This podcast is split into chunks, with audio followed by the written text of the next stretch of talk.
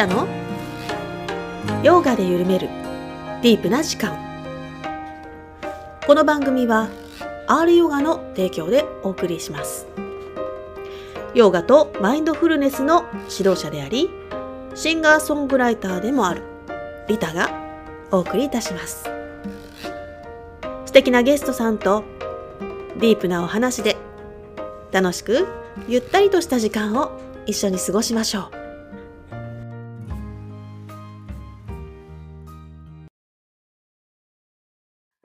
はい、こんにちは、岡本です。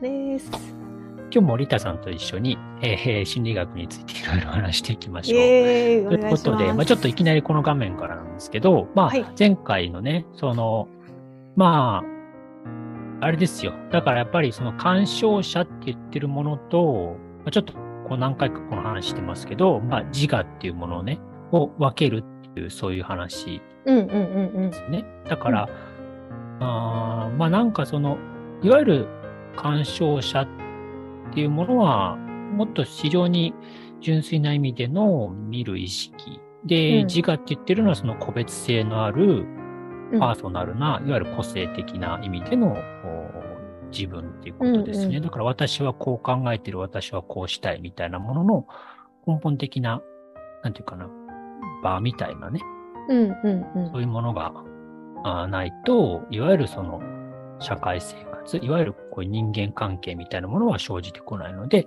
うんまあ、僕らは基本的には、その在家って言ってるレベルで活動するには、この自我っていうものがもう本質的には必要だっていう、そううんうんいう話。うんうんで、結局は問題なのはその自我自体というよりは、それとある対象物が結びついて、そこに対して執着とか欲望を起こした場合に、そこで、えー、様々なあー苦楽っていうものが生じてくるとうん。いう、そういう問題ですよね。だから、うんうん。一つはその、なんて言うんだろうな、心とか、まあ体とか、まあ特にそういうものが結びつきやすいわけですけど、この体こそ自分だと思って、うん。ね、なんていうか、年を取りたくないとか、もっとうん。人から美しいって思われたいとか、うん。そういうふうに執着を起こす中に、うん。結局はね、これが美しい、これは、ね、年を取るのが汚、なんか汚らしいみたいなさ、そういうことを作り出して、うん。そこに対して、あいつにババアって言われたみたいな、そういう怒りが生じてくるわけですよね。まあ避けられないですもんね小老病死はね。小老病死がね。だから、でも根本的にはさ、年を取ることが悪いとかっていうわけでもないわけそうでもその価値観があるんだよねその人の中に。うん。その人の中に明確にね。まあ社会的にもあるのかもわかんないけどうん。特にあるんだろうね。うん。そこに執着はそういうう、ん。なんていうかな、ちょっとその、物事を平等に見るっていうね、ちょっとカルマヨガ、まあ、あの、5つの中のカルマヨガっていうものがありましたけど、例えば、年老いてることと若いことを、まあ、平等に見る。できるだけその落差を近づけていくっていうことをしていくと、いわゆるその、心の問題っていうのは、それほど大きく起きてこなくなるうんわけですね。うんうんだからそういうふうに、なんて言うんだろうな。例えば、木の葉っぱを見たときに、青々としてる葉っぱの方がね、美しくて、枯葉は汚いみたいなさ、うんうん。あんまり思わないじゃないですか。うんうん。紅葉で綺麗だよね。紅葉で綺麗だなとかさ、うんうん。なんかちょっと枯れた葉っぱもなんかこう、風流、なんていうかね。そうね。うん。そういうふうに考えると、うん例えば人間の、もちろんだって人間の体っていうのは若い時もあれば老いるっていうのはもうね、まあ明確にその原理としてあるわけですから、それを本質的には、なんていうかな、若いことが素晴らしく年取っていくことが完全に劣ったことだとも言い切れないっていうかね。見切れないですね。もちろんそういうふうに見てしまうのは人間の差がですけど、うん。まあそういった意味で、なんていうかな、本当はもうちょっと平等に見ていくこともできるはずだっていう。うんうんまあ、そういうふうな実践をしていくと、まあ、基本的には心の問題っていうのは少し楽になっていく。うんうんはずですよね。うんちょっとさっきのスクリーンの問題からしたらこの自我って正しく世界を見れてないんじゃないですかね。うん、確かその、なんていうか、まあ結局はさ、その自我の中のそういう願望みたいなものとかね、なんかそういうものが世界に投影されてますよね、基本的にね。ん、うん、気になるものばっかり見えたりしますもんね。うん、そうそうそうそう。うんとかね、なんか、いやもう、だからやっぱりそのさ、人が、まあこういう考え方ってやっぱり、人それぞれそれぞれの世界を持ってるみたいな、そういうね、そういう心理学なんですよね。あはいみ。んなが実は同じ世界を共有してないっていうね。あちょっとなんか今ちょっと分かってきたぞ。だから結局自我が悪者にしてるけどそうじゃなくてこの執着や欲望によって正しく見られてないっていう話なわけですよね。うん、うん、そうですね。うんそっちが歪ませてる。もっとうん、原理じゃん。原理ってうん、いうか、そうだね。もう個人単、単に個人っていうね、標準装備個人的な原理が標準装備ですよね。うんうんで、そこに対して何かこう、ピタッとくっつくっていうか、ピタッとね 付随付随するんですよ。付随するわけですよ。で、そういうふうに、まあ、それを自己同一化とか、自外、自意識とか自外意識って言ってるわけですけど。だからさそれでも名前を呼ばれたりしてさあもうだって赤ちゃんの時からや名前を付けられて、うんそれが自分だって思い込んでいきますよねやっぱ発達の過程でね。最初はさ子供って何々ちゃんねって自分のこと言うんですよね。私って言わないんですよね。うんうんうん何々ちゃんはねこういうのが好きなんだよって言うんですよ。その時まだ離れてるんじゃないかなと思うんですけど、ある時から私って言い始めるんですよね。うんうん、あそれ私イコールその子になるんだなみたいなうんのを子供から気づいたことありますけどね。うん。だからそういうのってさ、なんだろうな。いろんな場面であるじゃないですか、自己同一化って。例えば会社でもさ、うん。ね、なんか部長部長とかって言われるとさ、なんかこう、ね、うん自分が偉いみたいなね、そうね。そういううん。自我と、本来のね、そうう。いうん純粋な意味での自我と、そのそうか。部長っていううん確かに。対象物みたいなものが合体して、そこで、お俺は偉いんだとか、社会的に地位があるっていう錯覚を錯覚しますよね。で、それ実際になくなった時すごい喪失。喪失感がある感ありますよねうん。ってことはそれに執着してたってことですよね。そうそうそう。欲その立場欲望を持ってたり、立場みたいなもうん。人より上が気持ちいいみたいな、うんなんかがあって。うん。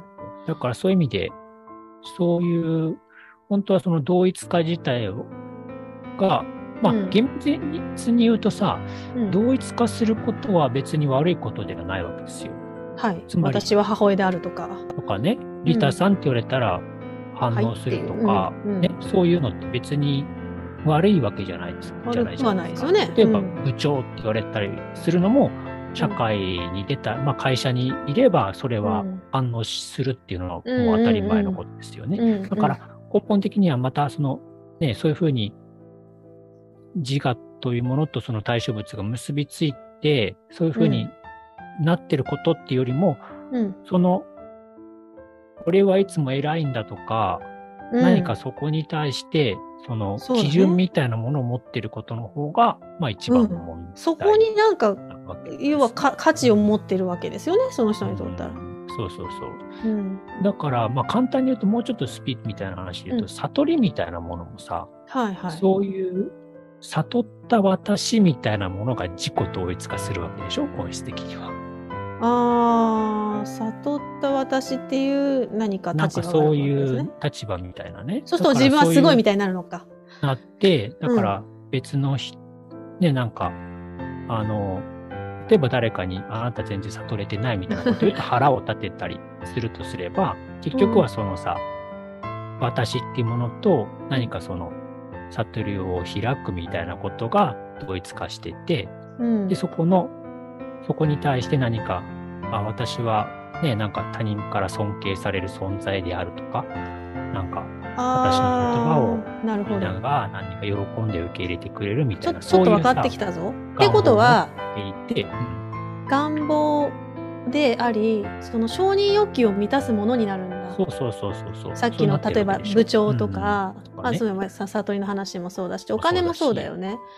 かあのうん体もそうだよねあのスタイル良くて顔が良くてそうそうそうそう。承認されるじゃないですか。そうね。世の中でだからそういうものに対して一つは快感とか願望みたいなものを持っていて、うん、で、そこに、まあ簡単に言うとそれが失われた時に怒りに変わるわけでしょ。もうそれはすごいことですよね。うん、うん失われちゃう。だから、ね、悟ったとかって言ってても、実は悟ってないとかね、そういうのをなんか言われたら腹を立てるとか、うん。部長だ俺偉いんだって言ってたのに、なんか会社が倒産したらめちゃくちゃ悲しくなるとか、うんうん、ね、あるいはなんかさ、そういうボディメイクみたいなのを頑張ったけど、なんか年とともにだんだん肉体が衰えていくっていうことに対して悲しくなるとか、うん。そういうふうにさ、うん。本質的には、その、結びつく、ついてそこに対して執着みたいなものが生まれてるところに、まあ、根本的な原因がある。確かに。だから自我そのものというより待ってでも執着とか欲望も自我の働きなの、それは結局はその心の中の、うん作用として、そういう、なんていうんだろうな。ううん。だから、あの、なんて言うんでしょうね。一つはさ、まあそれもちょっとあの、後でまたやりたい話なんですけど、僕らの心の中に、まあ大きく分けるとそういう高い心と低い心みたいなあものをね、ー。ヨガの心理学とかでもよく分けたりしますけど、うんうん。そういうふうに何かに対して喜びを追い求め、苦しみを避けたいうんっていうね、そういう、なんていうか、非常に反応的に起きてる、あの、心みたいなものが、まあ、簡単に言うと、そういう欲とか、まあ、煩煩悩って言ってだからかるようなものですよね、快楽の方をまあ求めるような反応、うん快を求めて不快を避けるっていいうのがまあ、うん。そうですよね。基本ですよね。だって一般的にだからスピリチュアルみたいな人たちが悟るとかって言ってる場合さ、うん、だって、ただ単に快楽求めてるだけでしょ。どういう快楽を求めて悟るの？だから、うんなんかさ、例えばうん宇宙は愛ですみたいなこと言ったらみんながわーってなるわけじゃん。あーなんかふそしたらわっとしたやつね。嬉しい、すごいですねとかさ、そういう。で、それは快快そうまあ感でしょ？結局それもさやっぱり承認欲求なわけですよね。承認欲求にしかまあ、いわゆるそういうレベルでの悟りみたいなのは承認欲求にしか過ぎないでしょ。だからちょっと認められたいみたいな Twitter でなんかいいことつぶやいはいはいて、みんながいいねをしてくれる。にそうするとなんか嬉しくなって、うんうんうんうんなんかね、悟ったみたいなさ、そねそれで自分の言葉が人に影響を与えるみたいな、そういうのはある種の快感感じゃないですか。ねうん影響与えられないんだよね、リタさん、本当に。だからそれもさ、いいね、少ないしさそれが煩も悩。それが煩悩なそっか煩悩か そこを超えていかないと。あ超えていかないとね。そだから、うんもっといいねが欲しいとかさ、そういうことよ。いや、もう欲しいっていうか、もうわもうでももらえんのだなっていう。再生数欲しいとかさ、だからそういう、なんだかそこのものを、そうそう、だからそれ、でもさ、なんだなんだろう、だから本能に執着しちゃうと、いや、どうやったらもっといいねもらえるかしらとかね。そうなんだよね。なんか私、この間ね、ちょっと SNS の意味をね、ちょっと考え込んじゃった。ああ、何？私、承認されたくてやってるんだったら、それ違うよなって思ったし。そうね。うん。うん、でもなんか私本当にノリでパッてこう「あこういうのやりました」ってあげちゃうんですけどこれなんであげてんだろう？ってふと止まった。うん。うん、でああ、承認されたいだけなんじゃないかだけだったらそんなにあのホテルとかでイエーイとかってキラキラ女子がねこうランチしてきましたっていうのとあれまあ私そんな変わらんじゃんってなっちゃう なっちゃうんですよね。な例えばこういう講講座やってやり楽しかったですみたいなのをあげてて。何のためめに自分の気持ちをもちろんだからシェアしたいっていうなんか思いでやってんだけどでも傍から見て そんなに変わんねえなみたいな。なんかそんな気がしたりして。でも広めたい伝えたいことがあるんだったらまあね SNS ってすごく便利だからうん。なんかちゃんとなんか間違えちゃいかんなって思いましたそうね。だから、うん。なんかそういうふうに承認欲求みたいなもうん。のを、まあ結局そういうものがさ、一つは、なんていうかな、まあ簡単に言うとそういうものを低級な心っていうふうに呼んでるわけですけど、うんうん。そういう反応的にね、なんかうん。こういうものが、なんかちょっといいなと思ったらそこに、あ、これうん。も私もこういうふうに、例えばなんかさ、ねツイッターでなんかつぶやくとみんなが1万人ぐらいわーっていいねいいねとかしてくれるみたいなさ、あなんか羨ましいなと思うとさ、そうなりたいみたいな、そういうふうにうんうん。反応して心が動くわけじゃないですか。うんうんうんう。うんんだからそういうふうに反応的な心みたいなものもあるし、同時に今ねまあねリタさんがうん考えたように、いやそれは人間の本質じゃないんじゃないかっていうふうに理性的なそういう心の働きみたいなものもあるわけですよね。まあむしろバズらない方がいいですよね。勘違いしちゃう。まあ別に、まあどっちでもいいわけですよ。どっちでもいいですね。どっちでもいいです。まあなんていうか、なんか、やね、やりたくてやってるんだよなっていうところにはもちろん行き着くんだけど。なんかそこにうん。自分が、うん。なんて言うんだろうな、もっと広い意味での何か、うーんうん。他者貢献みたいなことができてるんじゃないかっていうね、そういう。そうそうそう。うん。だそうするとさっきのスピリチュアルの他者貢献してるように見せてなんかこう認められたいみたいな人もおるじゃん、そういうさっきの気持ちいいことを言って、まあねうん。とか、うん。そういうのもあるね確かに。あのいいことしてますアピールみたいなね。うんまあ、そういうのも、まあもちろんね、それが悪いわけではないけど、うんまあ単純にさ、それ、それ自体はその人の中の、うんなんていうかな、まあ、いわゆる煩悩的な心の働きってことになるので、まあ結局はそこの中にまた苦楽みたいなものを非常に生じさせる原因になるっていうことでそうですすね。よね。だから、そうだよね。なんかそれだけでは、その人あんまり、あの、苦しみから解放されないっていう話。またそれで一喜一憂しなきゃいけないもんね。うんそうそうそうそうう。ん、あ、なんか最近稲が減ってきたなとかさ。だからそ外側で常にこう判断していかないといけないので、うん。自分の承認度合いをね、うん。うん、自分が自分を承認はしてないからそういう場合は。そうそうそうう。そう。ん。だからそういった意味でね、まあ、あの、本質的にはその、まあ、執着みたいなものとか、欲望みたいなものっていうのを、まあ、ちょっと気にかけるっていう話。なんか、ここで私承認欲求の話ではいはい。気がついてすごい承認欲求なくなったんですけど実は,、はいはいはい。承認欲求私は本当認められたいタイプだったんですよ結局、うん母親に褒められたことない人だったから、はいはいとにかく何したら褒められるのかな？何したら喜ばせられるのかなってやってきたんですけど、まあはい一向にそういう成果はなく 褒められたことは一回もないまま終わったんですけどだけどその周りの人はいっぱい褒めてくれるんですよねいい子だったから。はいはいはい。うんあだからその承認欲求って周りがいくら褒めてもダメでーうんうんうん。自分が認めない限り絶対ダメなんですよね。ああ、そうでしょうね。うんうんどんだけいいよって言ってくれても私はそうは思わないって言ったらもうダメなんですよね。そうね。で私がその。承認欲求自体がなくなったなって分かったのはやっぱりその干渉者純粋意識があるってだって常に私を見ていて私を絶対的に承認している人がいるんだうん人って言うと変ですけど、んものがあるんだって気がついたらなんかなくなったんですよ。他者からの承認なんて。いらないって。うん。うん、でまあそれが自分を承認したっていうことなのかな、大丈夫だっていうあなんか安心の境地とかうん。安全の境地みたいなのーが。得られたのかなって思いました。あの、一つはやっぱりそういうふうにさ、自我の対象物としてうん。喜ぶ場合、うん、ああの、非常に刹那的だっていうことですね。あーはい。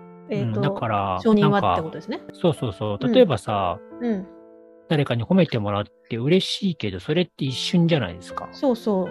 そういうふうに、この、そうだよね。見られるものの側っていうのはうん常に変化して、移り変わって。大絶賛が、大絶賛が大批判にななるじゃないですか、世の中って。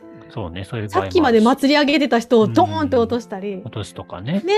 だし、過ぎ去っていくもんだしね。うんそうですねその、うん、まあ、ね例えば SNS ですごいいいねってされても、その時は嬉しいけどさ、うんまた次のね、つぶやきをしたらそそれに対していいねがね、うんどうなるかっていうのはまた新しく始ままたるわけだし。違う人にね、注目がいって、うんその人がバズってみたいな。とそんなかね、感じですよねそういうの。もあるし、結局そういうのってさ、げなんていうかな、味みたいなもんですよね。だかあら、ー美味しいっていうものの味も結局すぐ過ぎ去ってしまうよううん。に、うんうんそういうふうに移り変わりのあるああ、いいですね。っていうことですすね。。うんうんだから、こっち側の、なんていうか、青い側の世界っていうのはやっぱり非常に変化し続けていくようなもので。諸行無常でございますね。そうですね。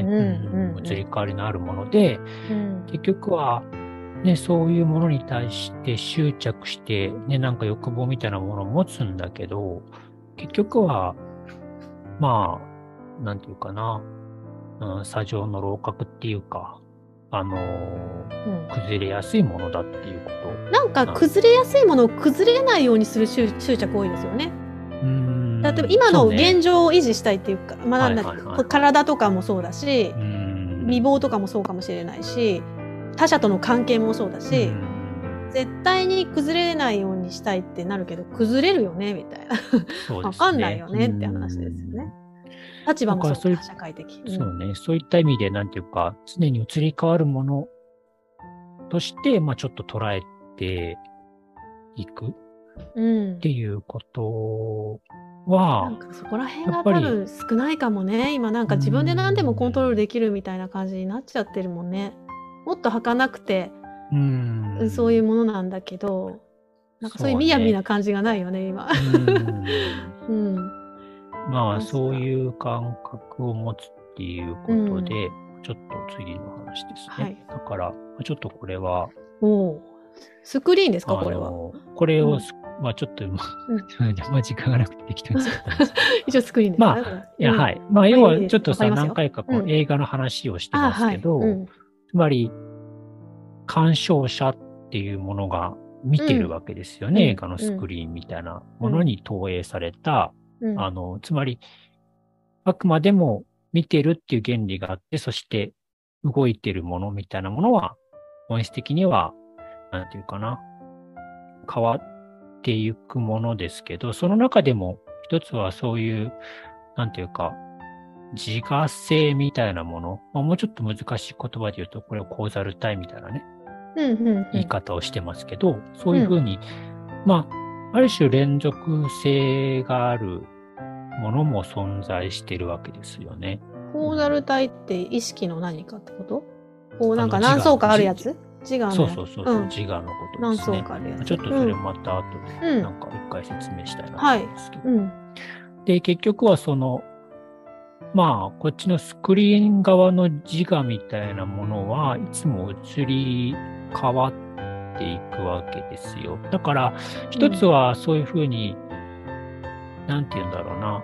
まあ、これも何回か言ってる話ですけど、ちょっと客観的なね。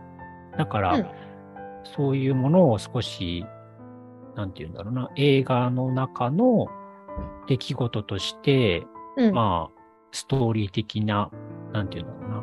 その、まあ、よくそのヨガの古い経典なんかで言うのは、その識別っうんていう話ですね。だから、私は本当はその映画の鑑賞者であって、映画の中の登場人物ではないっていうね、そういう視点を養っていくっていうことですね。でも、一般的にやっぱり、この二つが限りなく結合してるわけですよ。結合してますね。ううん、だから入り込んでますよね、映画の中の入りズブズブ主に人公としてズブズブに入っていて、で、つまりさ、なんていうか、怒ったり悲しんだりするっていうのは、うん。そういうことでしょうん。まあ、感情に巻き込まれた状態ですよう。うね。んうんつまり映画の中の登場人物の中、登場人物に同一化しているので、ハラハラドキドキするわけですよね。まあ、その鑑鑑賞してる、例えば映画でもそういうことありますよね。実際の映画でも。ねもうその誰か一人に入っちゃって、うんうんその子の気持ちみたいになっちゃって、そうそうそう。ずるずる泣いちゃって。ね、うんホラーとかでもさ、やっぱりドキドキするわけじゃないですか。でもこれ映画だよねってどっかで分かってますよね。そうそうそう、分かってるはずですよね。うんそれは、いや、これは別に私に起きてる危険ではないっていうふうに分かってて、まあ、でもある程度そういうのが分かってるから楽しめるわけですけど。楽しめますね。うん。まあ、だから今現実の僕らっていうのは、そのもう完全に映画の中の登場人物に飲み込まれ、入り込んじゃってるからこそ、いろんなことに対して、あの、なんていうかな、その、泣いたり笑ったり、うん。激しく泣き叫んだりするわけじゃないですか。うんうんうんだからそういう意味で言うと、映画を見てるのに観客席でさ、思いっきり大声出して驚く人とか、うん。うんうん。なんていうかね、映画なのに急になんかさ、ギャーとかっていう人みたいなさ、そういうもんですよね。うんうんうんうん。なんか周りは、いやでもそれ映画でしょっていうふうに気づいて客観的な目線を持っているのに、やっぱりその感覚が近い人っていうのは、そこの出来事に対して過度に反応しやすいわけですよ。例えばさ、その、あの、そこの中の悪者とかをめちゃくちゃ嫌いになって攻撃したりする人いるよね。はいはいはいはい。カミソリ入れて手紙入れるみたいな。なんかあるじゃん。ー確かに。はいはいはい、はい。あれも完全に別にそれ役だからさってそ思うそうそう、うじゃないですか、そういうこっちは。ことよね。う。うんういうふう上手にできたからそう思うんだなみたいに思いますよね、うんこっちからすると。でもそこまでのめり込んじゃう。のめり込むっていうか、入り込むってことが。うん。実際の映画でもありあありますよねありますねそういうのは。まあ、うんあの、エンターテインメントの世界でもあるし、まあ、いわゆるその現実って言ってるようなものの中にもあるということですね。あ、ちょっと待って、じゃあ自分の中のそうか、映画の悪者もそういう位置か。うん。ねだからそういうふうにちょっと客観的な視点を見ると、で見ると、なんていうか、その本質的には、なんだろうな、それほど大きな問題なんてないわけですよ。うん。うん、ですよね。うん、客観視できたら。だからさ、鑑賞者の視点から言ったら個人はないじゃないですか。そうね。うん。全体じゃないですか。そだから私っていうのが自我だとしたら、私イコール世界なんですよね。うーんと、世界を全て包括するもの。なんう。てはいはい、言ったらいいんだそうね。まあそういうふうに考えてもいいでしょう。うん。そうすると、個人って本当はないよなーってなんか思うんですよね。でもまあ自我があるから個別になってるんだけど、うーん。世界を包括する？あ、えー世界なんていうの？そのものって。みだって世界そのもの、鑑賞者はだって個人個人についてるわけじゃなくて、うんうんうん一個なわけでしょ？全体うん、っていうふうに全体だから、ねうん私イコール世界っていうか、私が世界を見ているような感覚ってかな。私っていうか、その、あ、鑑賞者は私。あ、鑑賞者は私としたらねあ。はいうんうん。そう。私が世界を見てるようなもんでもある。うん。だから、その役の中、いろんな中の一人がたまたまリタさんっていうわけなんですよね。んで、私がまあ演じて、私、この子の体の私が演じている。このはは自我でしょ、それは。うん。でも広く言ったら、まあ全体だから、なんか、特別じゃないっていうか。全体っていうのは、うん。うんまあどう説明？まあ、なんていうかな。うん。いわゆるこのさ、現象世界を作り出しているものでもないわけですよ。えっ、と、鑑賞者様が鑑賞者の世界がうんただ純粋な。プラクリティはまた別だもんね。また全く別だもんね。うんうん、そっか。そうだよね。プラクリティはプラクリティ。で流れそうい。った意味で、そうそうそう、そのうんプラクリティ側、そのつまりスクリーン側の方のうんうんうん見られる対象の方ね。うん。だから、そこは一つさ、そういう世界みたいなものが投影しているわけですけど、うん。それ自体を作り出しているのは鑑賞者ではないってことですね。それは？誰？それがうん今ここでちょっと上に出した、うんまあ、これを何というか、ほう神聖な原理？というふうにちょっと言いましたが、はい。これなんて？なんか適適当な言葉がちょっと見つからなか本ったんで。当は専門用語があるまあ、はさ、その、まあ、イシュアラですね。ああ、いいでしょ、あらか。うん。え、だからそういうふうに神だよね。まあ、神って言ってもいいはいいですけど、本質的にはそういう、なんて言うんだろうな。だからさ、ああ、そういう今、リことかタ。さんがうん。エゴとして生きてる世界があるわけじゃない。うん。で、それを投影ししてる、まあ、簡単に言うと、さ、リタさんは映画の中に登場するする主人公なわけ主で。はい。ですよね。うん。そうすると、じゃあ根本的にその映画を投影している映写機みたいなものもあるはずですよね。そうそうそう。うん。あると思うよ。うんそだからそれが、まあ、その、神聖な原理って言ってるようなもんですよね。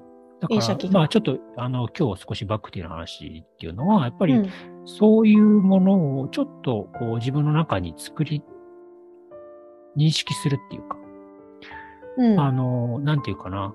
結局はさ、うん。映画の中の主人公は、うん。いつも自分でこの人生を切り開くというふうに考えてるわけでしょ。考えてるね。うんそう、そこが違ったと思う。私が考うんえて、私が、その、頑張って頑張って頑張って。うん。努力して、自力で生きてると思っててまますす。みたいな。うんでもそういうものを投影してるものもあると考えると、うん。それを、まあ、一つはそういう神聖な、まあ、原理っていうふうに読んでるわけですね。だからちょっとそういうふうな意味で、なんて言うんだろうな。まあ、簡単に言えば、まあ、ちょっと、誤解なく言えば、まあ、神っていうことで言っていいんですけど、うんうんまあ、つまりバクティってね、そういう。例えば、それってね、神様が設定した人生みたいなのを私は生きているっていう話あの、まあ、厳密に言うとさ、もちろんそのエゴ自体が作り出す様々な、うん。あの、なんていうかな。さっきの欲望とかさ、うん執着とかもあるよねそ。ういうものもありますよね。うん。でも、その大元うん。を、なんていうか、うーん、そういうエゴみたいなものの存在そのものを作り出しているっていうかね、そういうもっと根源的なもあるし、僕らが、なんていうか、その映画の中に、いわゆるさ、ストーリーみたいなものを考えたときには、うん。何かその中に、うん。いわゆる精神的な秩序みたいなものもあるわけでしょう。精神的な秩序というと？つまり、例えばさ、うん。人を愛するとか、はい。うん。あの、ね、善悪みたいなね、そういう、なんていうか、なんだろうな、心の中に生じてる様々な基準みたいなものもうん。あるわけですよねだから、そういったものの根源みたいなものが何かの作用によって、つまりさ、うん。あー物事って自我がでジャッジしてるだけのものでもないじゃないですか。うんうんうんうんだから簡単に言うとさ、自我自体はこう、これがいい、これが悪いみたいなことをいつも何かね判断して、うん。えーそういう、なんていうか煩悩性の心で動いてるわけですけど、本質的には、その、大きな意味でのストーリーみたいなものもあるはずですよね。だからあると思う。なんかさ、私なんかもこの この年まで生きてくるとさ、なんかちょっとそういう脚本性っていうか、なんかもうこうじゃなきゃこうならないよねっていうう、ん。時間が過去から現在に流れているっていうより、現在から過去を遡っていった時に、だなんかパズルが合っていくような、うん。なんかそういう感覚ってありませんか？そうね、なんかそうね。うん、そうならざるを得なかったような何かっていうか、もう設定がそうなっとるとしか思えんでしょみたいな。うんだって自分ではまさか今ここでねヨガのことを喋ってるとか、っていうこともわかんヨガの先生になってること自体不思議だしこういうことってなんだろうなって思うんですよやっぱり。うん。うん、でもそうしたらさエゴとかそのさっきの欲求を持ったり承認欲求を持って傷ついたりそういうことも含めて何かそういう神聖な原理からのものなのかなってっていうふうにね、なんかちょっとそういううん。感覚を持つっていうことは、なんていうかさ、うん。だから、だって無駄じゃないじゃん。その時間があったからうん。今こうやっていろいろ学んだりしてるわけじゃん。自我に苦しんだんだから自我っていうか欲望に。うん。なんかさ、うん。映画見てる時でもさ、うん。なんかそういう、なんて言うんでしょうね。映画の中のさ、うん法則っていうか、なん、なんて言うんだろう。うちょっとこう、そういうのを信頼してる時ありますあるあるある。うん。絶対ここで死んだら映画にならんじそうんそうそう。あるよね。あるでしょ、そういうの。主。人公死んだらダメでしょ。ね開始2分で主人公死んでさ、とかさ、ないじゃないですか。ないね。うなんていうか確かに。などこかで信頼してる法則性みたいなね、そういうふうな水戸黄門とかは絶対安心して見れるパターンじゃないですかねそういうふうに、なんか、そうう、ん。リスクがあっても、なんか最終的にはうん。ついつまがっていくみたういな。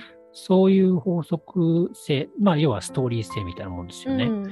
だから、それはさ、なんていうか、まあ、その、今ここでエゴって言ってるのは、もうちょっとその、場当たり的に反応してる心の作用みたいなものがあったとしても、もっと大枠で、そういう、ね、例えばさ、うん。簡単に言うと愛みたいなね、心の作用があったとしても、うん。それはさ、なんていうか、個人レベルで生じてるものじゃないじゃないですか。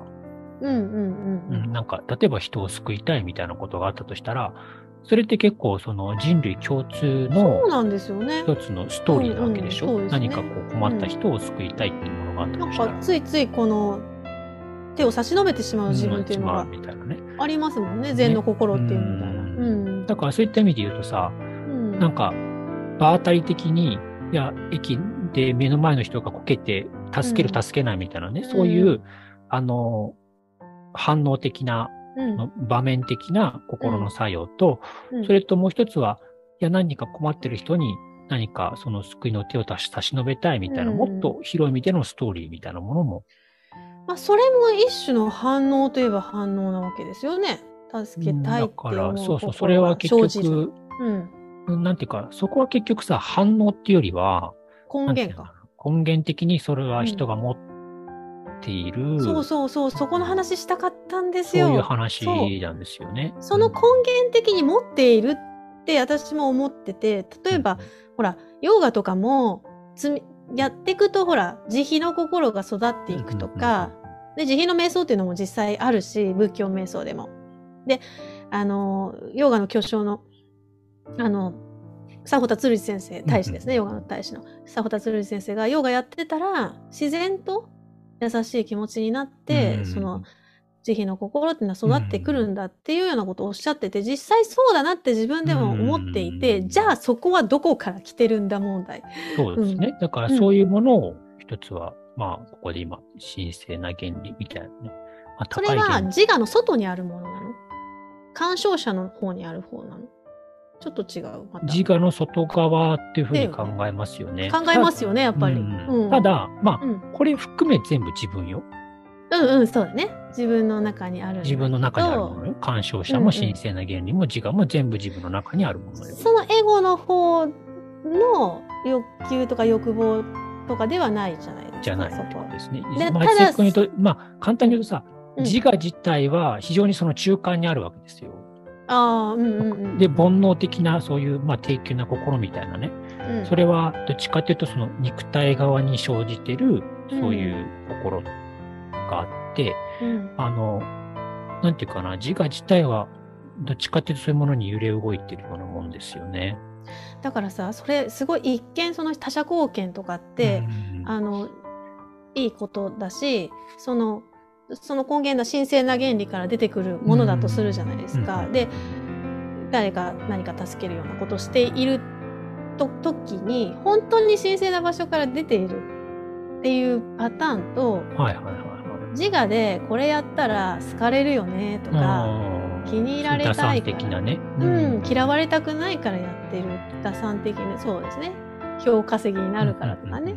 そういう場合も同じような、うん例えばゴミ拾いをやっていても、全然違う動機ってあるなーってうん思ったりし。いやーでもなんか入り混じってるもんじゃないですか。ああ、そうか。本当はあるのか。あるんだけど、そこに乗っかってきちゃうのか。そうそうそうそう。そう。うんひっついてきちゃうのか。ひっついてきてこれやったらいいかもね、みたいな。例えばさ、うんね、そういうことをちょっとやって、みんなの反応がいいと、それに、ね、つま、なんか欲みたいなものが乗って、例えばそれに快感が起きると、それに対して欲欲望が乗っていくみたいなね。そうですよね。そういううん最初は違うのか。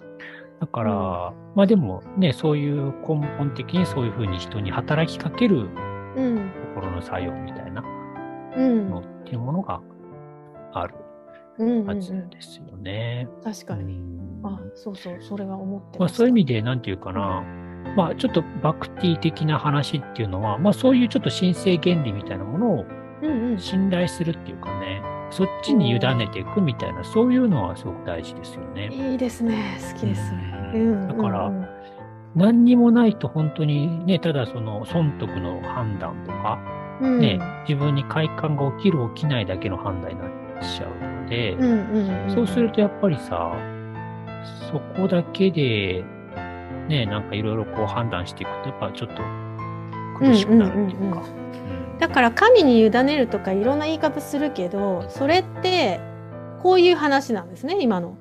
あの自分の中にある神聖な領域があってそのそっちの生き方というかまあそれが何ですか菩薩道とかにつながってくるようなまあそうですね。うん生き方なのかな。うんでもそっちに行くためにじゃあどうしたらいいんですかっていう話ですよね。うん。うん。やっぱりそういうものを信頼して受け入れるってうんいうことでしょうね。うんうん。そういう意味で、まず、なんていうかな、そういうものを想定しておくっていうか。うんうん。そこの、その、うんと、バクティに行くまでの間に、まず自我っていうのをまず知るっていうか、自分を知るっていうかそう、ですね。大事ですよねうん。この、この仕組み？うん。ううんんうん。そういうふうにね、考えてますよね。うんはい。まあちょっと今日はじゃあこれぐらいで。ちょっと次回、じゃあそう、ちょっと高い心、低い心の話やりましょう。ああ、楽しみ。ねそういう、なんていうかうん人間の中にやっぱそういう、なんていうんでしょうね、反応的な心と、うん。もっとさ、うん。うん、例えばさ、人を愛するとかね、そういうのって、すごく、まあ根源的な心の作用ですようん。ね。うん。で、一方でさ、うん。まあたもう、もうちょっとその知性とか理性みたいなものも非常に、まあ、高いっていうか、なんかその原理的な心っていうかね、うんうん。のなんかももっと便利にしていくとか、うんそういう例えば話ですか？うんも。そうだし、哲学的にさ、例えばうん何かそういう原理みたいな今考察してるわけじゃないですか。うんうん。、で、もう一つは、その、例えば、ステーキを見ると食べたくなるとか、うん。うん、あるいはさ、じゃあ例えば、誰かがさ、リタさんのことを馬鹿にした、うん。誰かを、さんだ、まあじゃあ例えばさ、ブスみたいなこと言われてね、腹を立てたとするじゃないですか。うんそうしたときに、非常に反応してる心があるでしょう。うんうんつまり、まあ、いわゆるその、自動思考みたいな言ってるやつ。うん。うん悲しくなるよね。あの人なんであんなこと言ったんだろうとかさ、はいはいその人の言葉を思い出すと反応して、うんうんうん。なんか、あれはないよね、みたいなね。想像したりとか、そうそうそう、あれ、そう、なんかいろいろ考えたりとか、方なん考えたらいいの言い方とか、私のあれが悪かったのかなとかさ、そういうふうにに。反応して起きてる心の作用ってあるじゃないですか。ありますね、自動的にね。自動的にね。まあ、じうんまあそういう、まあ自動というかその反反応ですよ。反応的。うん。だから、そういうのってさ、例えばだから、お肉の、ね、ステーキの看板見ると反応して、うん。う動き出したお肉食べたいとかっていうふうにうん思ってうん動く心の作用みたいなものがあります、まあそれ、も、ほら、この間の話で、それは過去に食べて美味しいっていうそうのがあそうそうそうって、。そうそうそう。食べたいってなるねう。、そういうのを経験を通して、まあ、非常に反応的に動いてる心の作用みたいなものがあるわけですよね。と同時に、その、なんていうかな、物事を分析的に考えて、うんそれらを制御するような心の働きみたいなものもあるわけですよ。ありますね。例えば、じゃあ、あさっきみたいにね、なんかブスって言われたら、いや別に私はそういう、なんていうの？の肉体自体は私の本質ではないし、うん。仮にそういうものが何か傷つけられたり馬鹿にされたとしても、私自身が悩む必要はない。うん。じゃあ仮にそういうふうに美しいと思われることに何か本質的なあ利益みたいなものもないし、うん、あの人に馬鹿にされたからといって、自分が何かそこで悩んだり、くよくよする必要ってものも本質的にはないなというふうに、うん。あの、洞察する心の働きみたいなものもあるわけですよね。そうですね。なんかその評価自体をもう評価してないので、私の中で。うん。そうですね。だからそうそこにいう、でもハマっちゃいますよね。大体こう、辛くなっちゃいますよね。お怒りでまた反応して、返して怒って炎上みたいな感じになりますよね。だから、うん。やっぱりそういう、なんていうかな、ちょっと高い心みたいなものをうん。か。なりそれは冷静な心というか、うん、冷静な、客観的思考という客か、観的なね、うん。そういう原理的な心の作用みたい反応的なやつって、ほぼ一緒だなってなんか思う時あります。そうですね。大体同じようなところで反応してますよね。うん。で、な、殴られたら大体何みたいになるとか、何かやったら怒るっていう、なんか、これも人間のちょっとなんか、似たような普遍的うんな反応みたいなのもあるなってう。んそうそうそう。そういう反応的な心っていううんうんうんううん。んものと、もうちょっとこう原理的な、そういったうんものをうん分けて考える。えー、そういう話楽しみです。はい。まあ、ちょっと今日は、じゃあこれではいありがとうございました あ。りがとうございお疲れました。様です。